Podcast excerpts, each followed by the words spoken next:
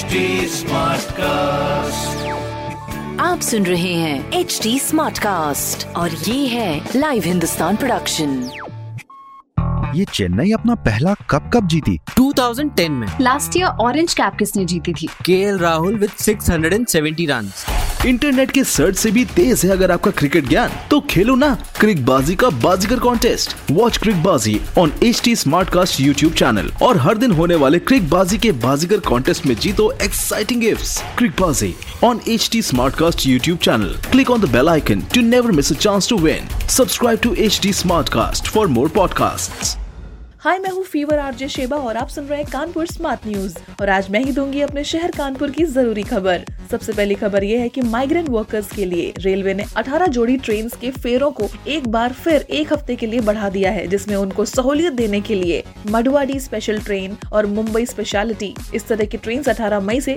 चलाई जाएँगी। अगली खबर ये है कि नयागंज किराना बाज़ार सुबह सात बजे ऐसी दोपहर बारह बजे तक खुलेगा। शहर के व्यापारियों ने सप्लाई चेन बनाए रखने के लिए फैसला किया है। तीसरी खबर ये है कि कानपुर सेंट्रल के अंदर जाने के लिए स्ट्रिक्ट रूल्स लगाए गए हैं। बस जिसके जिसके पास रिजर्वेशन है, जिसका नाम की टिकट है, उसी को ही अंदर जाने दिया जाएगा। मोबाइल पर टिकट की फ़ोटो दिखाकर स्टेशन के अंदर जाने की इजाज़त नहीं मिलेगी। ध्यान रखिएगा, इस तरह की ज़रूरी खबरें पढ़ते रहिए हिंदुस्तान अखबार में। तो कोई भी सवाल हो तो ज़रूर पूछिए फेसबुक इंस्टाग्राम और ट्विटर पर। हमारा हैंडल है एट और इस तरह के पॉडकास्ट के लिए log on to W W W dot H T Smartcast dot com आप सुन रहे हैं एच डी स्मार्ट कास्ट और ये था live Hindustan production smart Smartcast.